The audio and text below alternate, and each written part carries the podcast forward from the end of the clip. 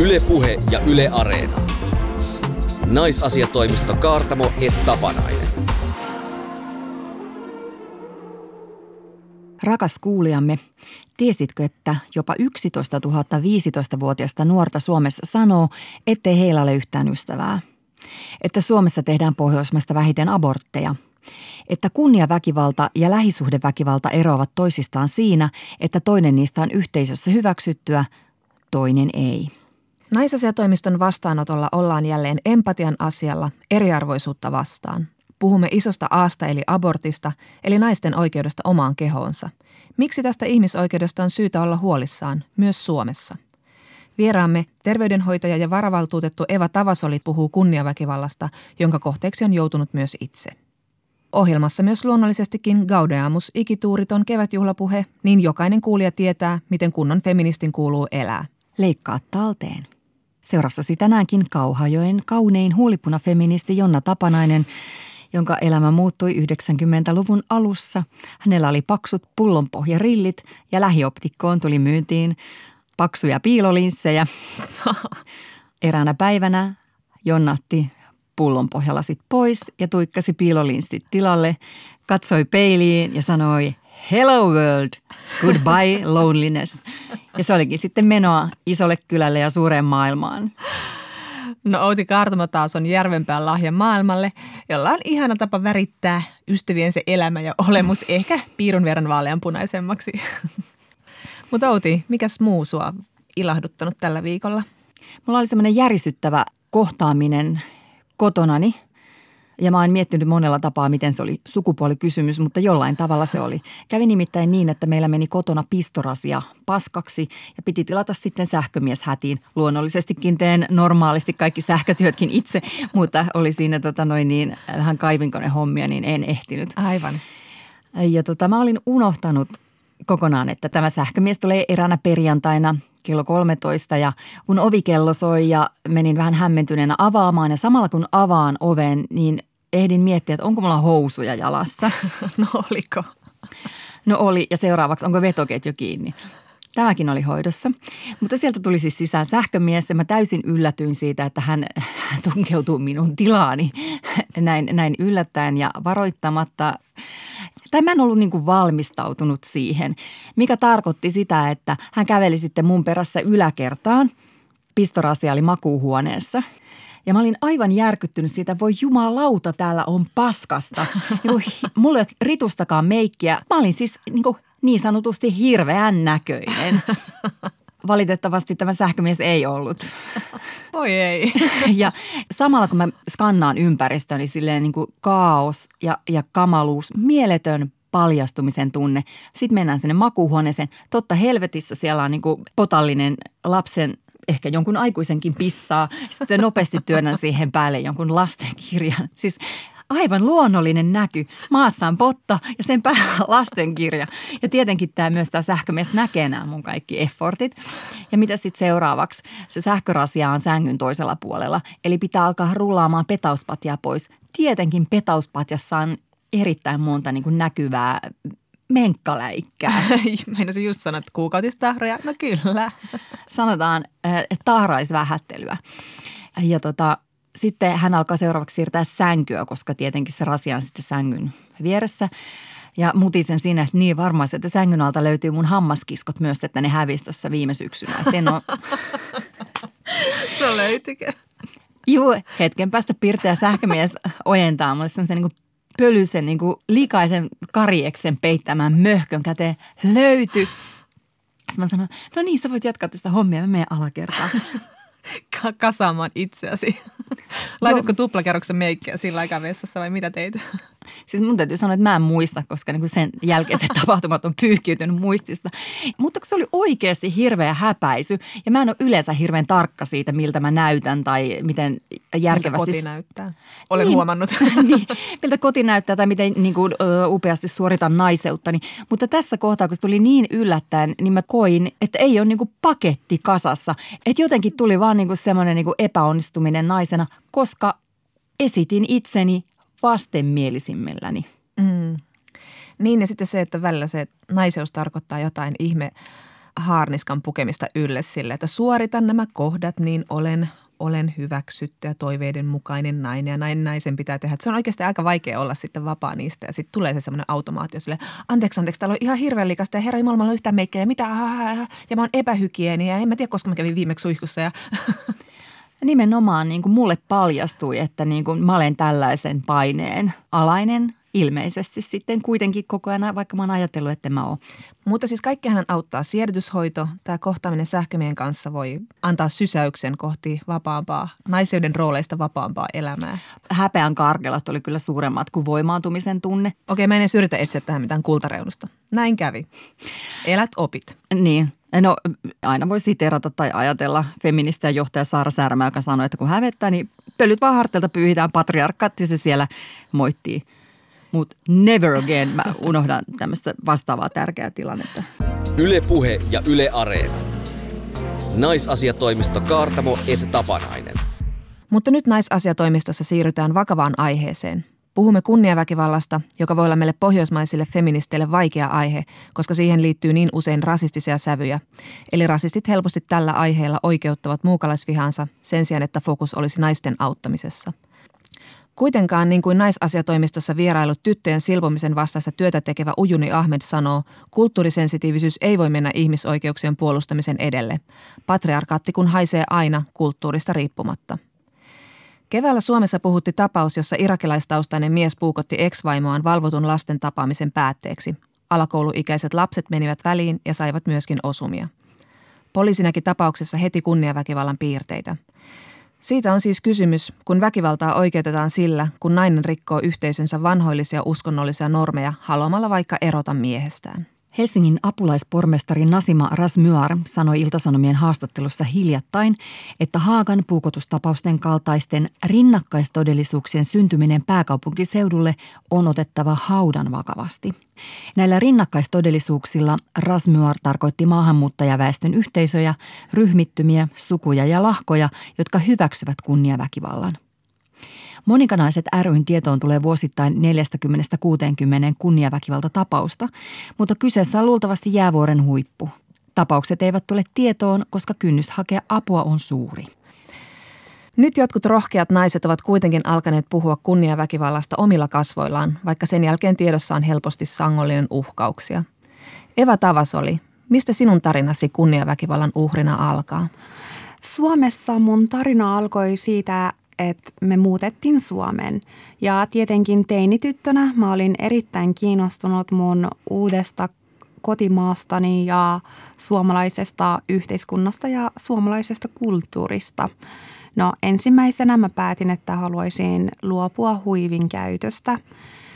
Ja valitettavasti eh, huivista luopuminen mun yhteisössä nähtiin erittäin loukkaavana tekona ja mua syytettiin siitä, että olen tahrannut koko yhteisön kunnia.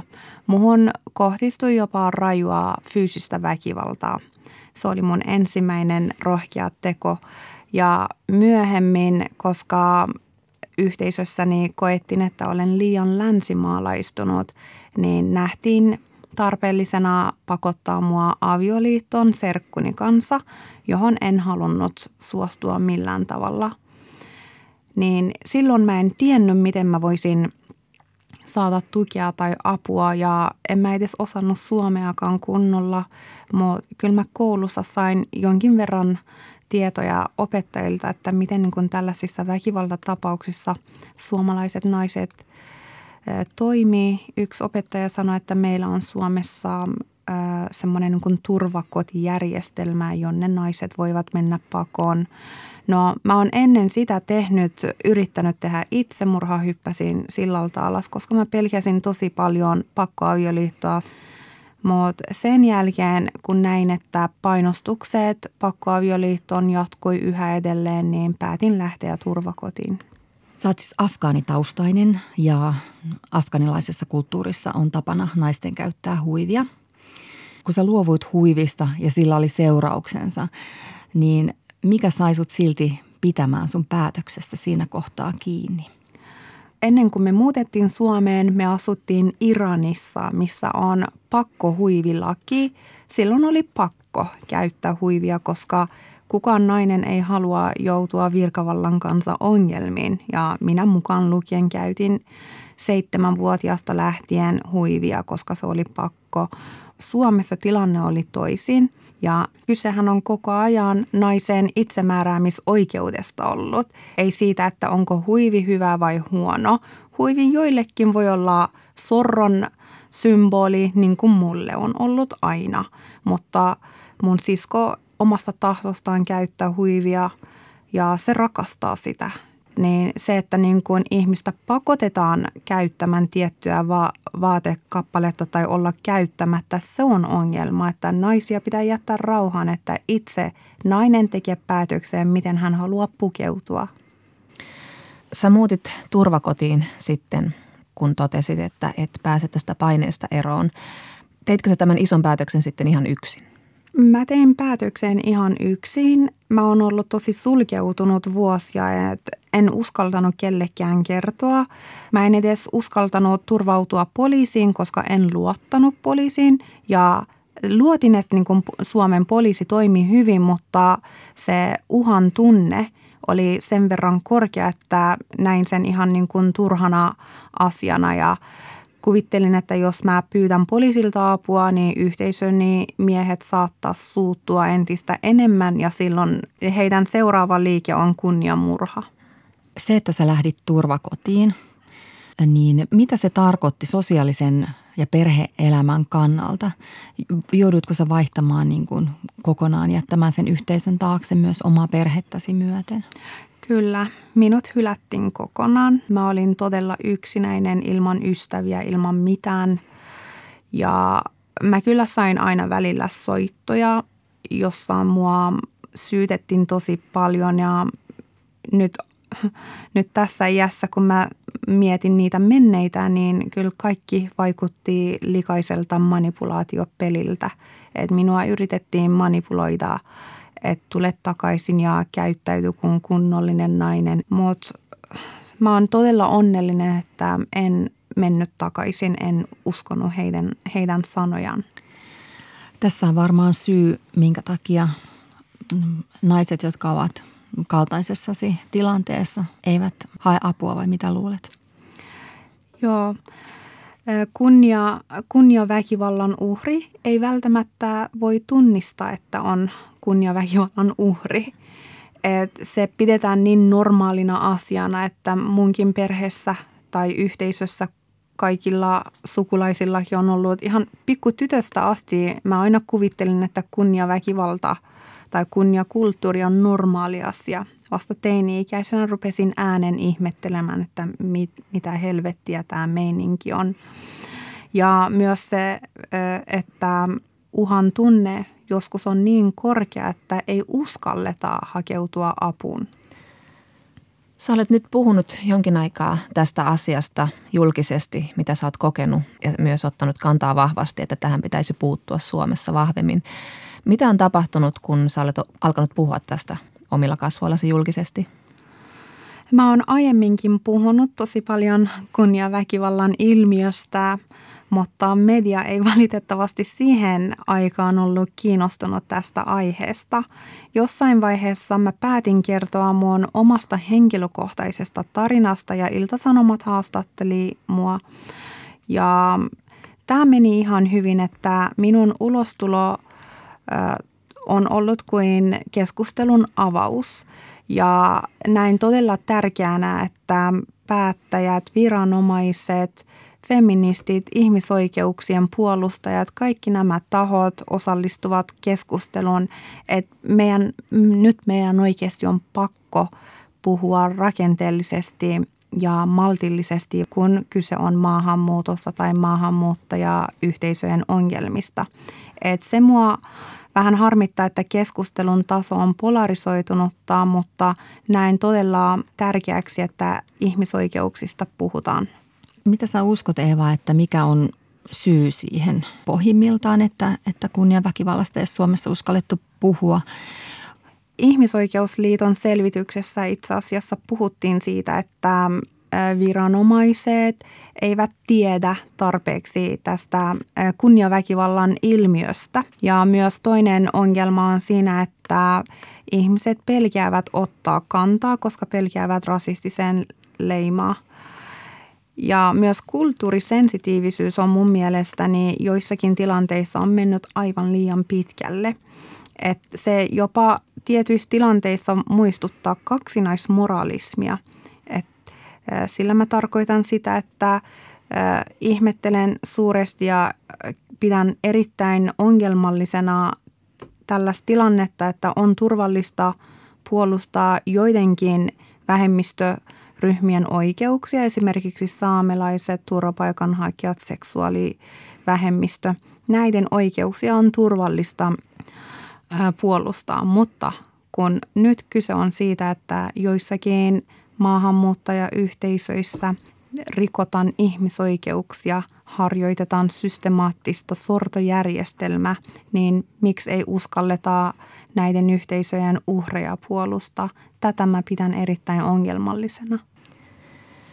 No sinun kokemuksiasi käytetään sitten toki myös tämmöisiin rasistisiin tarkoitusperiin, että, että se vähän niin kuin välttämätön paha tai että yksi vaihe keskustelussa, joka niin kuin on vasta alkanut meillä?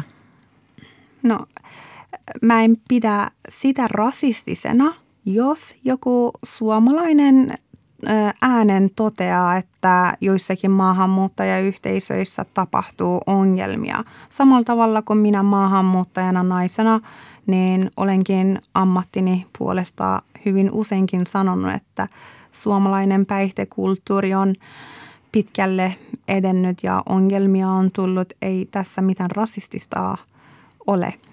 Mutta se on totta, että jotkut tahot tai jotkut ihmiset käyttävät väärin minun sanomisiani ja haluavat edistää omia rasistisia tarkoitusperiään. Se on todella ikävä asia. Mutta mä todella kovasti toivon, että myös ne maltilliset ihmiset, jotka osaavat käydä rakentavaa keskustelua, ottavat niin ja pystyvät puhua ilman rasismia, niin tästä aiheesta puhuvat enemmän, enemmän väkivallan uhrien oikeuksista. Eva Tavasoli, missä muutos kytee, kenen olisi tärkeää tuomita kunniaväkivalta vahvemmin? Ensisijaisesti valtakunnan johtajat, koska juuri heidän kautta me saadaan resursseja kohdennettu esimerkiksi väkivaltatyöhön. Ja toiseksi mun mieleen, mieleen tulee, että viranomaiset, sote-alan ja sivistysalan ammattilaiset ovat avainasemassa, koska Juuri nämä ammattilaiset voivat olla ensimmäisiä, jotka kohtaavat kunnia väkivallan uhria tai väkivallan tekijä. Ja jos heillä on tarpeeksi työkaluja, tietämystä ja ymmärrystä tästä ilmiöstä, ne voivat helpommin tunnistaa ja puuttua tähän ilmiöön. Entä yhteisön sisällä? No yhteisön sisällä, no mä voisin sanoa, että yhteisön asenteisiin – voidaan vaikuttaa universaaleilla keinoilla. Esimerkiksi kotoutuspalvelut pitää parantaa. Siinä on niin paljon, kotoutuspolitiikassa on niin paljon pulmia ja ongelmia, jotka tarvitsevat välittömästi korjausliikkeitä. Myös me voidaan ö, yhteiskunnallisella tasolla tukea sellaisia järjestöjä, jotka tekevät tiivisti yhteistyötä maahanmuuttajayhteisöjen kanssa – ja myös pidän erittäin tärkeänä, että valvontaa uskonnollisissa yhteisöissä tehostetaan entistä enemmän, koska tiedän, että jotkut papistot omissa yhteisöissään jopa kehottavat ihmisiä ylläpitämään kunniakulttuuria, mutta toki muutos lähtee ensikädeltä yhteisön sisältä. Mitä ne ongelmat siinä kotouttamisessa on, mihin pitäisi sun mielestä puuttua? Esimerkiksi tasa-arvon näkökulma puuttuu kokonaan kotoutuspolitiikasta. Mitä enemmän me panostetaan naisten kotoutumiseen, sitä enemmän me voidaan vaikuttaa myös heidän näiden naisten lasten integroitumiseen, koska se on tutkimusten kautta osoitettu, että naisten huono kotoutuminen ja se, että nainen tippuu yhteiskunnasta ulos, vaikuttaa todella vakavasti myös lasten menestykseen. Voisin kertoa esimerkin siitä, että mä oon vastaanottokeskuksessa töissä ja meidän asiakkaille ei juuri ollenkaan tarjota tietoa suomalaisesta lakijärjestelmästä, tasa-arvosta, suomalaisista arvoista, oikeusperiaatteista, näistä tärkeistä asioista ei juuri ollenkaan kerrota. Kunniaväkivallasta paheneeko se, kun muutetaan vieraaseen kulttuuriin, missä yhteisöt tiivistyy? Kunniaväkivaltaa harjoitetaan joissakin kulttuureissa ja se on äärettömän vanha ilmiö, tuhansia tuhansia vuotta vanha ilmiö. Mutta myös niin kuin länsimaissa ehkä se voimistuu, koska mä koen, että täällähän on niin kuin vapautta ja naisilla on myös oikeus olla omana itsenään ja tehdä päätöksiä oman elämänsä puolesta. Suomihan on yksi Euroopan vaarallisimmista maista naiselle ihan ilman kunniaväkivaltaakin, eli joka kolmas suomalaisnainen on joutunut nykyisen tai entisen kumppaninsa väkivallan kohteeksi ja tähän ei olla oikein onnistuttu puuttumaan ja tätä ei olla mm. onnistuttu kitkemään. No miten sitten kunniaväkivalta? Eva, uskotko, että me pystytään vähentämään sitä? Ja nyt musta tuntuu siltä, että mä oon joutunut ojasta allikkoon, että Suomessa tasa-arvon edelläkävijän maassakin myös naisilla on näin, nais, naisin kohdistuvaa väkivallan tilastot on näin korkeat. Mutta kuitenkin mä koen, että asennemuutos tapahtuu, mutta hitaasti ja pitää olla sen verran realistinen ja myöntää, että me tarvitaan pitkäjänteistä työtä. Mä oon kuitenkin optimisti ja positiivinen ja uskon, että kunnia väkivaltaankin voidaan vaikuttaa ja ilmiö voidaan kitkeä. Ja nimenomaan siitä on todella tärkeää puhua ja siihen on reagoitavaa nopeasti, koska mitä nopeammin me tehdään korjausliikkeitä ja toimenpiteitä, sitä helpommin me voidaan ennaltaehkäistä kunniaväkivallan periytymistä seuraaville sukupolville. Hmm.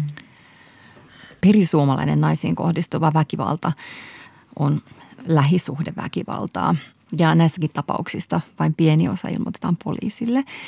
Mutta mitä eroa on lähisuhdeväkivallassa ja kunniaväkivallassa, joka on sinulle tuttua? No niissä on tosi paljon eroja. Kunniaväkivalta on enemmänkin niin kuin systemaattinen sortojärjestelmä, johon osallistuu isompi joukko, vaikka koko yhteisö. Se jopa muistuttaa järjestäytynyttä rikollisuutta. Ja rinnakkaisyhteiskunnissa kunnia väkivalta on täysin hyväksytty ja siihen jopa kannustetaan jäseniä osallistumaan. Perinteisessä lähisuhdeväkivallassa ei kuitenkaan toimita niin, että ei väkivallan tekijät taputeta selkeän kunniakkaasta teosta. Suomessa kunniaväkivaltaa kokeneet voi ottaa yhteyttä esimerkiksi Monikanaiset liiton kriisikeskus Monikaan ja turvakoti Moonaan ja tietenkin sitten myös poliisiin.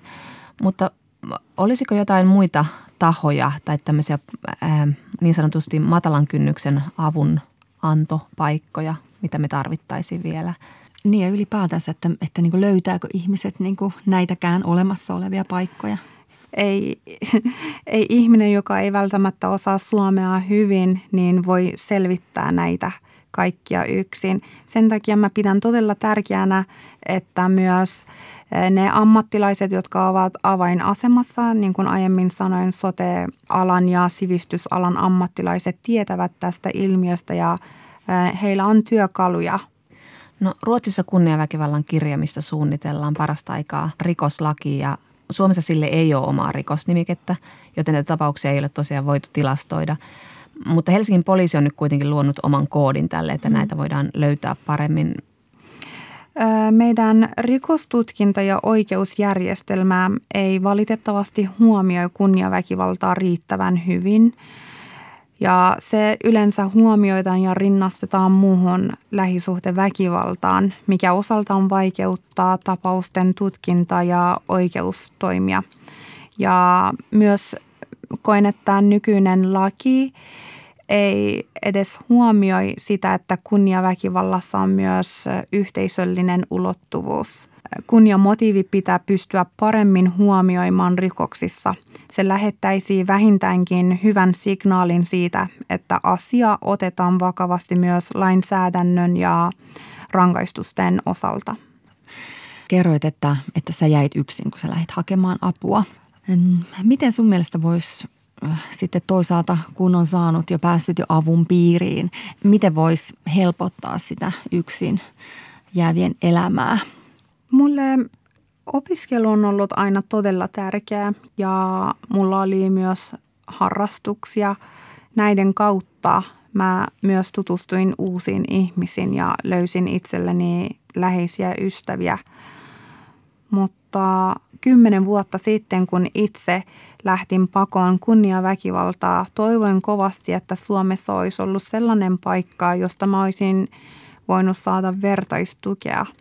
Ja edes niin kuin sellainen tila, jossa voi turvallisesti puhua näistä asioista vapautuneesti ilman mitään pelkoa, ilman pelkoa siitä, että jotakin seuraamuksia tulee. Eva Tavas oli, mitä sä ajattelet nyt sun suvusta? Onko mitään mahdollisuuksia, että tilanne vielä muuttuisi paremmaksi? Öö, mun on vähän vaikea määritellä, mikä on perhe.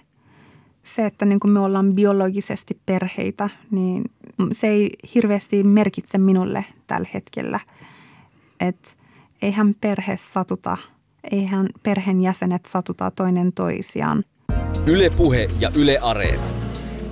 Naisasiatoimisto Kaartamo et Tapanainen.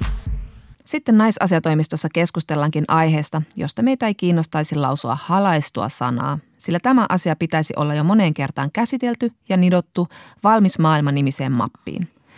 Mutta jälleen kerran joudumme palaamaan tähän aiheeseen. Puhumme siis naisen kehollisesta itsemääräämisoikeudesta ja tällä kertaa abortista. abortista. Kukaan ei varmastikaan ole välttynyt kuulemasta Yhdysvaltojen tiukentuneista asenteista, mitä tulee raskauden keskeytykseen.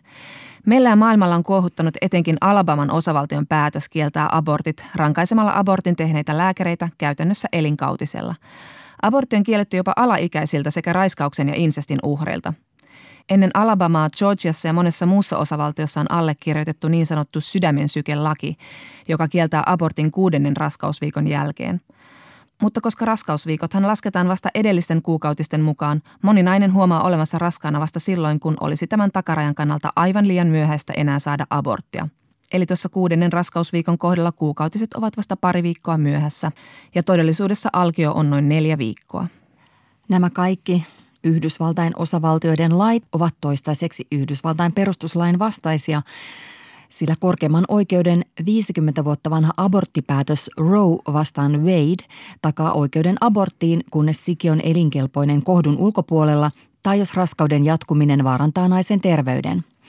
Näillä osavaltion päätöksillä tavoitellaan kuitenkin nyt siis sitä, että Roe vastaan Wade kumotaan korkeimmassa oikeudessa ja abortista tulee koko maassa laiton.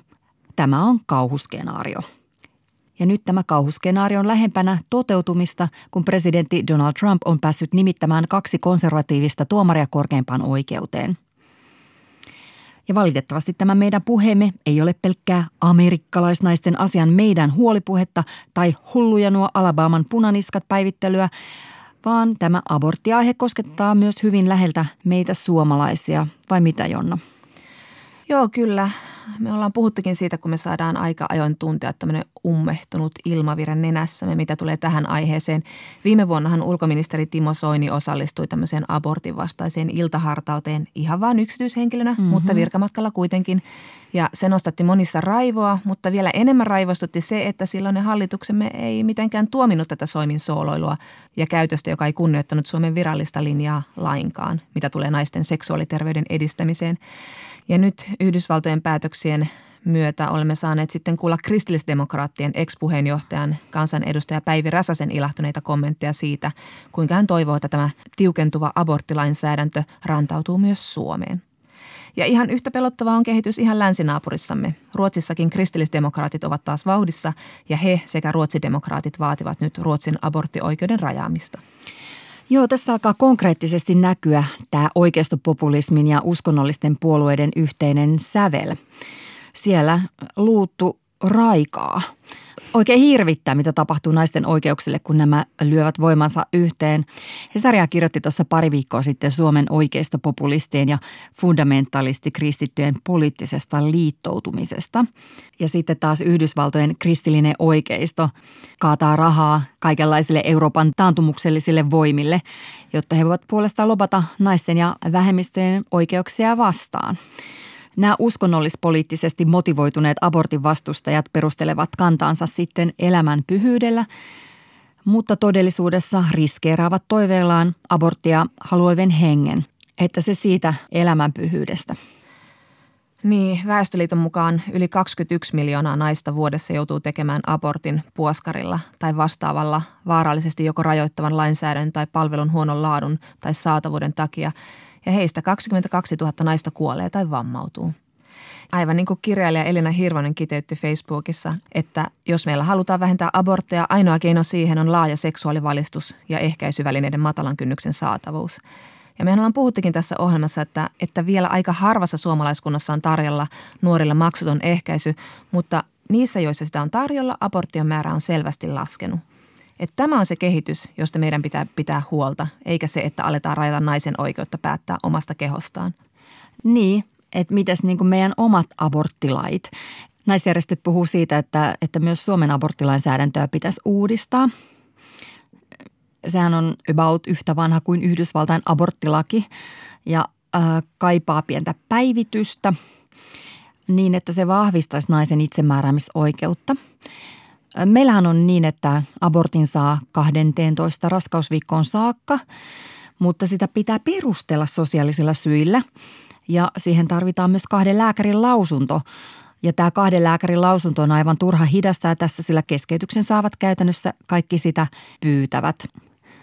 Sitten Suomessa on myös puhuttu siitä, ainakin takavuosina, että meillä ei välttämättä toteudu ollenkaan se aborttioikeus, että voihan olla jotain pieniä, vaikka uskonnollisia kyliä Suomessa, jossa aborttia vastustava lääkäri vetkuttaa sitä päätöstä, kunnes on jo liian myöhäistä. Mm. Että eihän me tiedetä, mitä tuolla ulkona niin sanotusti todellisuudessa tapahtuu. Siksi tarvitaan selkeät lait. Kuten Naisasialiitto Unionin puheenjohtaja Sallamaari Muhenen on sanonut unionin kannanotossa, raskauden jatkuminen ylipäätään silloin, kun on kyseessä ei-toivottu raskaus, on hyvin raskasta tälle naiselle. Ja siksi tätä prosessia pitää nopeuttaa, mutta unioni vaatii myös sitä, että tämä abortti taataan 16 raskausviikkoon saakka. Ruotsissa abortin voi saada 18 raskausviikkoon saakka ja siellä lisäksi taataan abortin tekevälle myös psyykkinen tuki, jos hän sitä haluaa – niin siis aborttihan ei ole varmasti kellekään niin kuin mukava asia ja helppo asia. Ei sitä niin kuin haluta, vaan se on pakko. Se voi olla tosi rankkaa ja traumatisoivaa.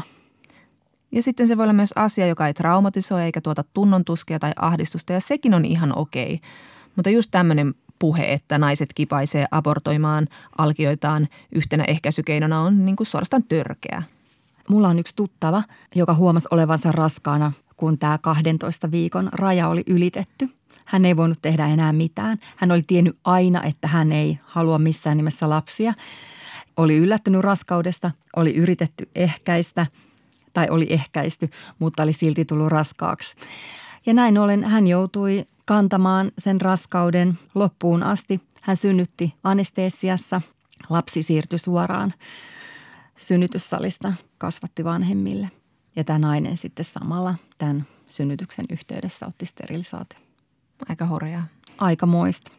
Niin ja yksi, yksi asia on myös se, että Suomessa saa sterilisaation vasta 30 ikävuoden jälkeen, tai jos on jo kolme lasta. Että sekin on tämmöistä niin naisen kehollisen itsemääräämisoikeuden rajaamista. Että se pitäisi tunnustaa niin kaikissa sitä sivuavissa lajeissa. Muuten vahvistuu koko ajan se ajatus, että naisen keho jollain tavalla kuuluu yhteiskunnalle tai tämmöisen miehisen sääntelyn piiriin. Mutta jotain hyvääkin. Nämä aborttitiukennukset ja kielot Yhdysvalloissa on tietenkin nostanut valtavan metelin kansainvälisestikin ja se osoittaa, että missään ei noin vain anneta heikentää ihmisoikeuksia. Yhdysvalloissa aborttioikeuden puolesta kampanjoiville järjestöille ja muille sataa rahaa. Ja muun muassa elokuva- ja TV-väki on alkanut poikotoida esimerkiksi Georgia, joka on ollut suosittu kuvauspaikka. Lisäksi tämä on myös innoittanut naisia taas kerran hashtag-aktivismiin. Hashtag-aktivismille on ennen ollut helppo naureskella, mutta MeToo muutti kaiken. Siitä tuli semmoinen virtuaalinen banderolle, jonka alle saattoi kerääntyä huutamaan kaikki, joita oli seksuaalisesti ahdisteltu. Busy Phillips kirjoitti twiitissään pari viikkoa sitten. Yksi neljästä naisesta on tehnyt abortin. Monet ihmiset luulevat, etteivät tunne ketään, joka olisi sen tehnyt, mutta te tunnette minut. Hän on kertonut omasta 15-vuotiaana tekemästään abortista ja kehottanut muitakin naisia tekemään samoin hashtagillä you know me, eli te tunnette minut. Hashtagia on nyt käytetty tuhansia ja tuhansia kertoja. Ja vähän niin kuin Miityn kanssa mä olin aluksi, että no, tämä on tämmöistä jenkkinaisten juttua. Mutta sitten kun se alkoi levitä, niin sitä huomasi taas tosi kouriin tuntuvasti yhteyden naisten välillä eri maissa. Ja, ja valitettavasti tosiaan alkaa tuntua, että myös Suomessa ja suomalaistenkin pitäisi alkaa käyttää tätä hashtagia ja kertoa kokemuksistaan, vaikka meidän aborttioikeus nyt ei olekaan suoranaisen uhan alla. Mutta kun ei sitä ikinä tiedä, tästähän me ollaan puhuttu aikaisemminkin tässä ohjelmassa, että feministin pitää olla koko ajan vähän huolissaan. Kyllä. Ja tässä nähdään todellakin signaaleja, että on syytä.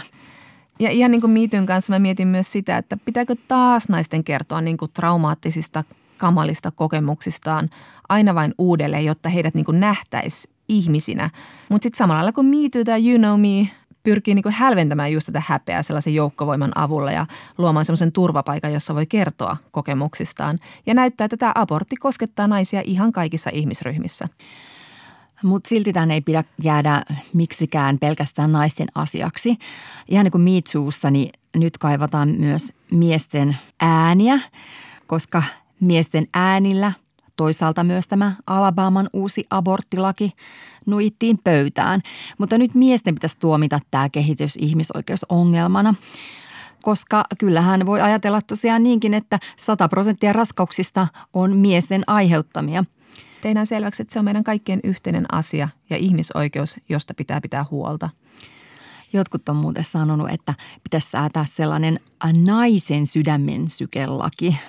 Eli jos naisella on pulssi – Kukaan ei saa koskaan sanella, mitä hän saa ja ei saa tehdä omalla kehollaan. Ylepuhe ja Yle Areena. Naisasiatoimisto Kaartamo et Tapanainen. Seuraavaksi väitämme naisasiatoimistossa, että patriarkaatti Ihahahaha. tekee erityisesti pienistä pojista yksinäisiä. Pitkäaikaisesta ja vaikeasta yksinäisyydestä kärsii noin joka kymmenes suomalainen. Turun yliopiston kasvatuspsykologian apulaisprofessori Niina Junttila on tutkinut suomalaisten yksinäisyyttä jo 20 vuotta ja kirjoittanut aiheesta muun muassa tietokirjan Kavereita nolla, lasten ja nuorten yksinäisyys. Siinä alakoululainen poika kertoo. Mä en vaan tajuu, mikä mussa on niin kamalaa, että kaikkien tarvii mennä pois. Niin kuin olisi joku spitaalinen.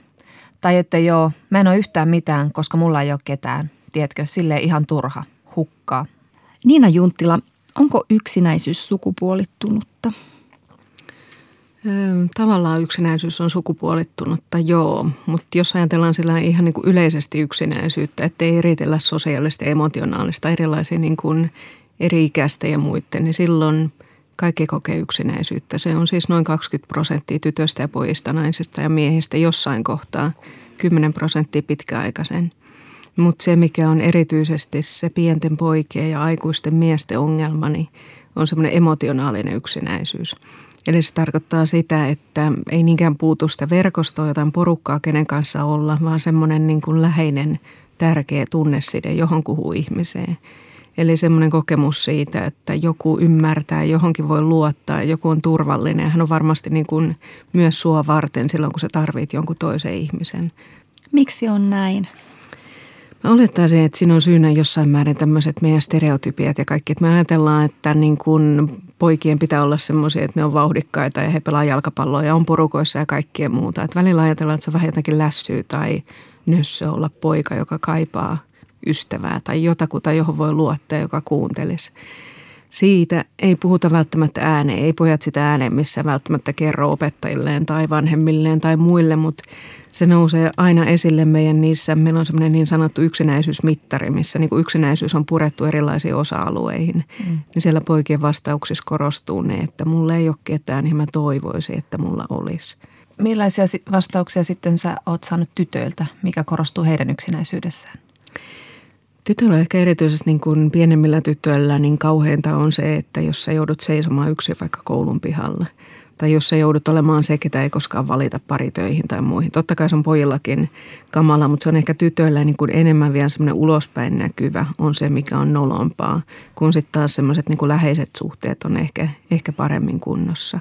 Tytöt korostaa sitä, niin kuin pitäisi olla samanlainen kuin muut ja näyttää samalta kuin muut ja pelkää, että mä oon liian pitkä tai lyhyt tai mitä tahansa, kun taas pojilla sit se tarve on siihen läheiseen ihmissuhteeseen. Miehen rooli on ollut isossa murroksessa tässä viime vuosina, varsinkin se näkyy isyydessä. Mm, auttaako tämä tässä asiassa? Sä oot tutkinut tätä yksinäisyyttä 20 vuotta, niin onko tässä tapahtunut muutoksia? Miten pojat kokee yksinäisyyttä kautta pystyvät puhumaan siitä? Öö, mä uskoisin, että se on muuttumassa toivottavasti, ainakin jossain määrin. Mutta se, mikä tällä hetkellä näkyy siinä muutoksena on, että nuorten yksinäisyys on lisääntynyt – Pienemmillä lapsilla se ei vielä näe, mutta nuorilla se näkyy erityisesti just siellä niin kuin 15-vuotiailla ja sitten myös aikuisilla. Ja mä uskoisin, että kaikki semmoinen, että me uskallettaisiin rikkoa niitä mielikuvia, että minkälainen kenenkin pitää olla, niin ne auttaisi siihen, että uskalletaan puhua asioista. Vaikka niin kuin mielenterveyden ongelmista, masennuksesta, meillä on viime aikoina ollut siis semmoisia niin kuin isoja nimiä, rohkeita ihmisiä, jotka on uskaltanut sanoa, että mä oon sairastanut masennuksen ja – mä olen ok ja mä olen silti niin kuin sama ihminen edelleen. Me toivottaisiin jotenkin, että yksinäisyyteen tulisi vähän sama. Että sitten ei tulisi sitä luuserileimaa heti, mm. vaan että kaikki on joskus yksinäisiä, mm. mutta jos sen kertoo ääneen, uskaltaa sanoa, niin silloin se todennäköisemmin menee pois. Miksi nuorten yksinäisyys kasvaa? Se on hyvä kysymys, valtava hyvä kysymys. Sen lisäksi, että se on kasvanut, niin kuin prevalenssi on noussut, niin se on vaikeutunut. Että silloin – 90-luvun alkupuolella, 80-luvulla, niin yksinäisyys oli yhteydessä heikompiin sosiaalisiin taitoihin ja itsetuntoon. Nyt se on yhteydessä ahdistuneisuuteen, masentuneisuuteen, itsetuhoisuuteen, monenlaiseen niin kuin vaikeampaan ongelmaan. Mä luulen, että yksi syy, mikä, minkä takia se on kasvanut, niin meillä on tota, meidän odotukset nousee jatkuvasti. Et me ajatellaan, että kaikkien pitäisi olla tosi sosiaalisia. Koulun ihan niin kuin hyvä osaamisen periaatteet – pohjautuu sille, että sun pitää uskaltaa olla luoka edessä puhumassa muille ja sun pitää tehdä ryhmätöitä ja kaikkea semmoista. Niin silloin kun se rima nousee, niin silloin tavallaan se niin kuin, onko mulla niitä, mitä mä toivoisin ja vastaanko mä niitä mielikuvia, mitä pitäisi vastata. Tässä tulee heti tietenkin ensimmäisenä mieleen, että mitä tekemistä sosiaalisella medialla on näiden paineiden ja sen, miltä elämä näyttää ulospäin kasvattamisessa. Mitä sä ajattelet tästä?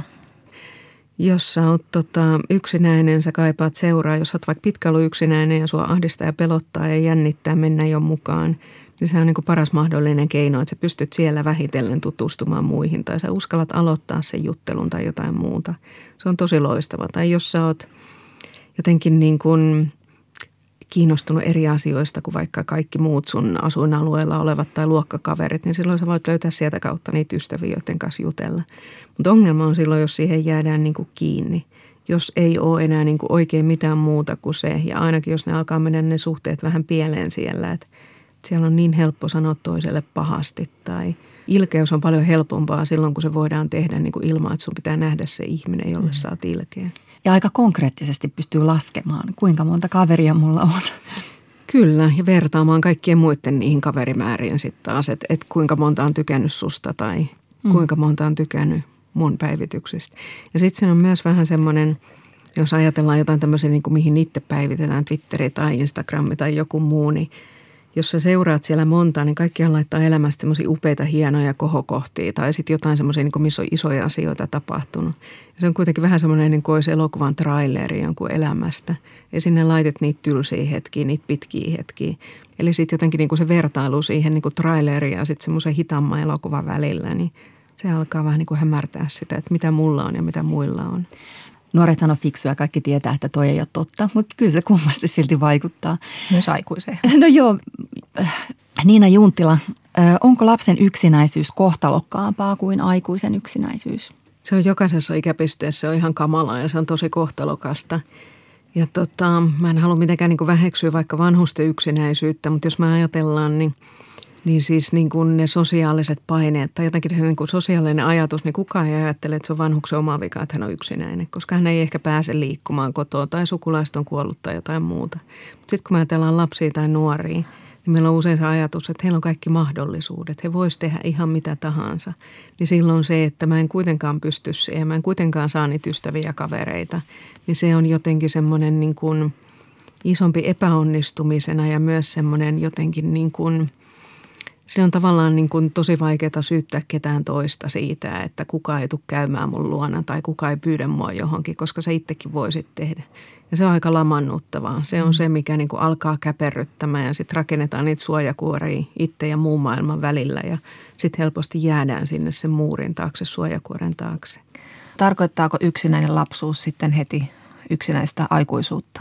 Toivottavasti ei, mutta tilastollisesti todennäköisesti joo yksinäisyys tavallaan sieltä niin kuin se, mikä on nuoruudessa, niin se hyvin voimakkaasti, vahvasti jatkuu sinne aikuisuuteen vanhuuteen. Se voi olla välillä niin, että se on vähän niin kuin on-off, että aina se ei tunnu. Sulla on vaikka uusi parisuhde ja perhe, niin se voi olla, olla niin kuin pidemmänkin aikaa pois, mutta sitten jos sä menetät ne tai sitten jos, jos ei meikään välttämättä niin hyvin perheessä tai lasten kanssa, niin sieltä tulee aina ne vanhat muistot ja ne, ne kokemukset. Yksi korkeasti koulutettu nainen kirjoitti meille, että hän oppi jo varhain, että hän on koiran korvike. Että äiti sanoi aina, että ei saatu koiraa, niin tehtiin sut. Ja vaikka hänellä oli perhe ja koulutus ja kaikkea, niin hän aina välillä tulee niin kuin se olotila, se muisto siitä, että mä oon ihan yksin, mulla ei ole ketään, koska kukaan ei niin kuin, mä oon vaan joku semmoinen koira, mä en oikeasti mikään ihminen. Onko tässä yksinäisyyden lähde vai mistä se yksinäisyys sitten oikein johtuu? No jos me katsotaan yksinä, yksinäisten ihmisten taustoon, niin siellä on aika usein on niitä, joo, turvattomat kiintymyssuhteet kotona ja semmoinen keskustelemattomuus, tunnekylmyys, eli sitä aleksitymiä, että vähän niin kuin vaimennetaan kaikki tunteet. Tai ihan kaltoinkohtelua. Tai koulukiusaamista. Sitten jos sä oot ujo tai arka tai vähän introvertti, niin sulla on suurempi riski jäädä yksinäiseksi. Sitten se ehkä kaikki julmen syy on sattuma se, että sä satut menemään jollekin luokalle tai jotkut muut sattuu tulemaan siihen ja sut suljetaan pois siitä porukasta. Ja, tai koulukiusaaminen tai vanhempia avio, avioero, muutto uudelle paikkakunnalle. Oikeastaan niin kuin tosi monet asiat on riskitekijöitä, mutta se, että mistä se yksinäisyys syntyy, niin se tulee sitten niin kuin siinä kohtaa, että kun yksinäisyys aktivoi meidät toimimaan ja sitten toimitaan – yleensä on niitä taitoja ja tilaisuuksia ja silloin se menee niin ohi se yksinäisyys. Mutta joillakin se ei mene ohi, eli alkaa kiinnittää huomioon niihin vaaroihin ja epäonnistumisen mahdollisuuksia, pelätä niitä muita ihmisiä. Niin silloin tulee se tilanne, että silloin rakennetaan niin kuin omat ajatukset, syy-selitysmallit alkaa muuttua sitä yksinäisyyttä ylläpitäväksi. Ja mitä voimakkaammin ajatellaan, että niin kuin muut ei halua mua seuraansa ja se on ihan mun oma vika, että mä oon yksinäinen, sitä voimakkaammin se tietenkin niin kuin – alkaa pyöriä se yksinäisyys. Ja silloin se tekee semmoisen niin kuin, sen tavallaan sen ilmiön, että miksi yksinäiset säilyy, jää yksinäisiksi myös myöhemmin.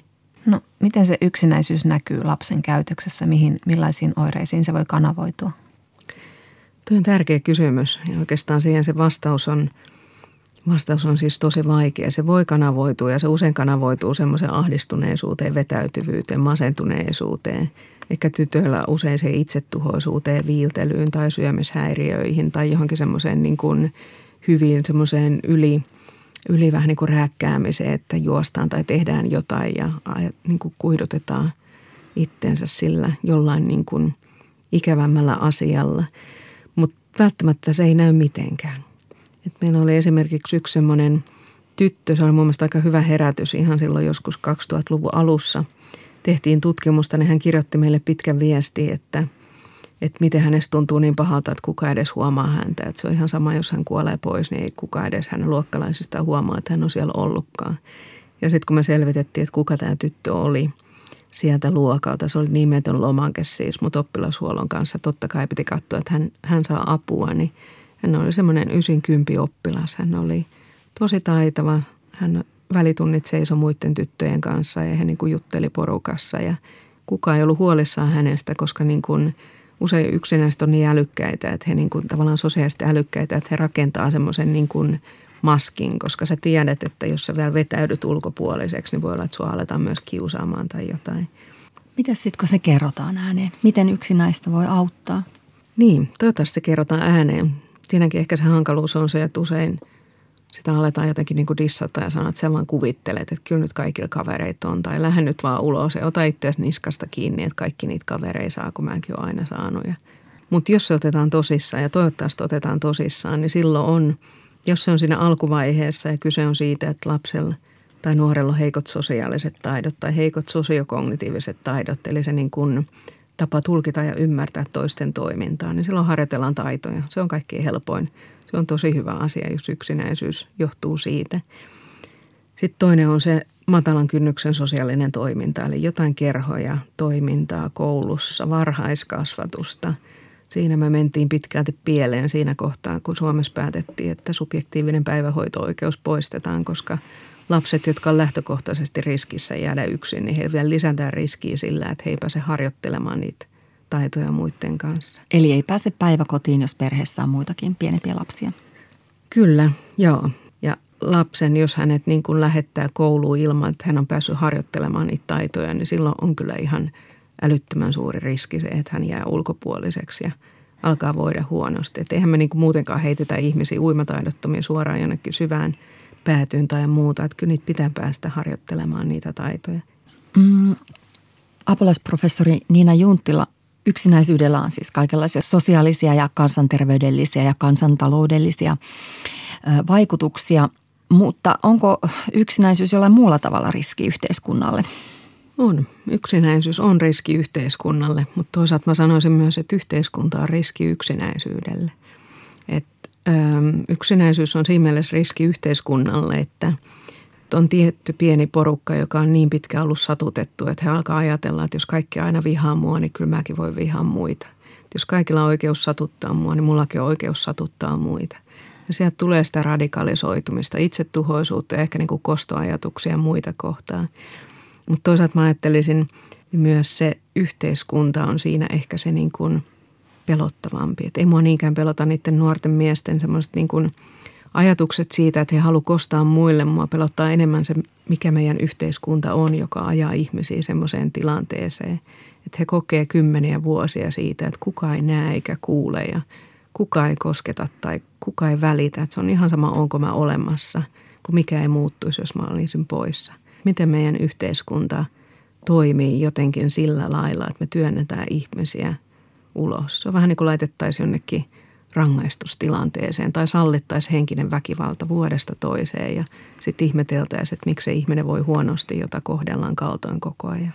Sun pitäisi osata ihan hirveästi ja tehdä ihan valtavan paljon asioita, jotta sä pääset jonnekin koulutukseen tai työelämään. Sun pitää täyttää valtavasti lomakkeita. Sun pitää olla niin kuin tosi taitava ja jaksava niissä. Mutta jos sut on jatkuvasti lyntätty, että sä et saa koskaan sitä onnistumisen kokemuksia. Susta tuntuu, että kukaan ei katso sua eikä näe sua – ja meidän aivot niin kuin aktivoituu sosiaalisesta kivusta samalla tavalla kuin fyysisestä kivusta. Eli se on tosi kivulias ja se on tosi lamaannuttava kokemus. Ja silloin me tarvittaisiin niitä ihmisiä, jotka niin kuin oikeasti auttaa. Sosiaali, terveys, opetus, kasvatus, kaikissa mahdollisissa muissa toimissa. Niin, nyt puhutaan niin kuin yhteiskunnan erilaisista elimistä, mutta mitä me yksilöinä voidaan tehdä?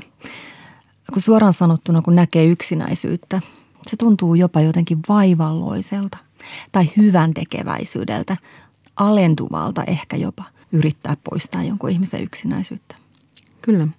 Nimenomaan tämä, että jos sä näet ihmisen, joka on pitkään ollut yksinäinen, niin sä voit ajatella, että hän on outo tai erilainen tai hän takertuu tai jos mä nyt menen juttelemaan hänen kanssa, niin hän soittaa mulle joka päivä ja mä en pysty juttelemaan näiden kaikkien ihmisten kanssa. Se on ongelma, mutta toisaalta se niin kun, me pitäisi nähdä se, että se yksinäinen ihminen. Hän on vähän niin kuin saisit ihan niin kuin nälkäkuoleman partaalla ja sut viedään herkkukauppaan ja sanotaan, että niin kuin et saa mitään tai sitten niin kuin sä haluat syödä välttämättä paljon ja paljon niitä. Hänellä on niin suuri tarve sille, että joku näkisi ja kuulisi ja juttelisi, että se voi purkaantua sitten niin kuin yhteen ihmiseen, joka tulee siihen lähelle.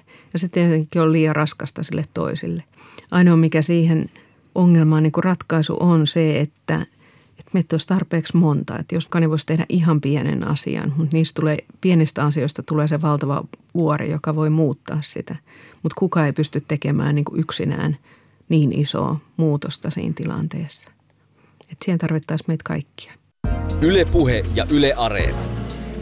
Naisasiatoimisto Kaartamo et Tapanainen. Naisasiatoimisto olikin melkein tässä. Mutta koska joutui armas aika ja Suvi Suloinen on vielä kauhajokisjärvenpääläisfeminististä koulukuntaa edustavan kevätpuheen aika, sillä kukapa ei haluaisi neuvoja feministeiltä. Rakas kuulija, jos voit tehdä jotain jo tänään huomisen sijaan, niin tee se vasta yli huomenna. Muista, että biologian vetoaminen yhteiskunnallisessa keskustelussa on paitsi merkki taantumuksesta, myös universumin lähettämä viesti siitä, että keskustelukumppanin kanssa ei kannata lähteä rakastelemaan kesäyössä. Toistuvasta seksistä saattaa seurata parisuhde ja on tärkeää valita puolisonsa huolellisemmin, eli ei oksitosiinipäissään. Älä sitoudu vakavaan parisuhteeseen ennen kuin olet harjoitellut ensin tarpeeksi monen ja mielellään hyvän kanssa. Et nimittäin erota huonoa hyvästä, koska pidät sitä normaalina. Älä sano koskaan normaali. Normaalin käsite karkaa ennen kuin ehdit sanoa epänormaali. Kukaan ei ole normaali ja kaikki ovat. Mene terapiaan heti. Kymmenen vuoden päästä ei ole vielä liian myöhäistä, mutta sinä aikana ehdit sössiä monta hyvää läheistä suhdetta ja sapotoida myös työ- ja perheelämääsi. Ole kiltti, mutta ennen muita itsellesi. Sinun rakkautesi ei paranna pahantekijääsi. Tee palveluksia valikoiden. Vähintään joka kolmas kerta pitää palkita vastapalvelulla parin kuukauden sisään. Jos vastapalveluksia ei tule, perusta toiminimi ja ala laskuttaa. Ikävä käytös ei kerro välttämättä epävarmuudesta. Se voi kertoa myös ikävästä ihmisestä. Syillä ei kuitenkaan ole merkitystä. Juokse joka tapauksessa. Pidä mielessä, että viattomana matkaan lähetetty hauska juoru voi aiheuttaa peruuttamatonta pahaa. Tee joka ilta punkkitarkastus. Helli häpeäsi kuin vanhaa ystävää ja muista, että ette ole koskaan kaksin. Voin vakuuttaa, että kaikkia muitakin hävettää koko ajan. Nauti kauneudestasi nyt. Kohta katsot vanhaa passikuvasi kaksi teholaseilla herkistyneenä ja kadut sitä, miten kriittisesti itsestäsi ajattelit. Mutta tiedä myös, että mitä vanhemmaksi tulet, sitä kauniimpana läheisesi sinua pitävät. Älä toivo turhaan vanhempiesi muuttumista, koska odotuksesi menevät hukkaan. Vanhempasi ovat määritelleet suhteen jo varhaisessa lapsuudessasi, joten hyväksy, että se on mitä se on. Keskity oman perheesi hyvinvointiin. Älä siivoa, koskaan. Ainakaan et saatana lauantai-aamuna. Tie helvettiin on kivetty kiilotetuilla lattialaatoilla. Älä syö pahammakuisia karkkeja. Se on makean himon hukkaamista. Pahoja karkkeja ovat esimerkiksi Lontoon rakeet ja jelly beansit. On ihan tosi ok sanoa viime hetkellä ei, olit sitten ottamassa tatuointia tai suihin. Ihmiset selviävät viidessä minuutissa siitä, että aiheutat heille pettymyksen. Ja nyt kuuntele. Älä yritä muuttua. Älä etsi aina vikaa itsestäsi. Vikoja löytyy kyllä etsimättäkin. Vaan valitse ihmisiä, jotka sopivat sinulle paremmin ja anna heidänkin olla. Ylepuhe ja Yle Areena. Naisasiatoimisto Kaartamo et Tapanainen.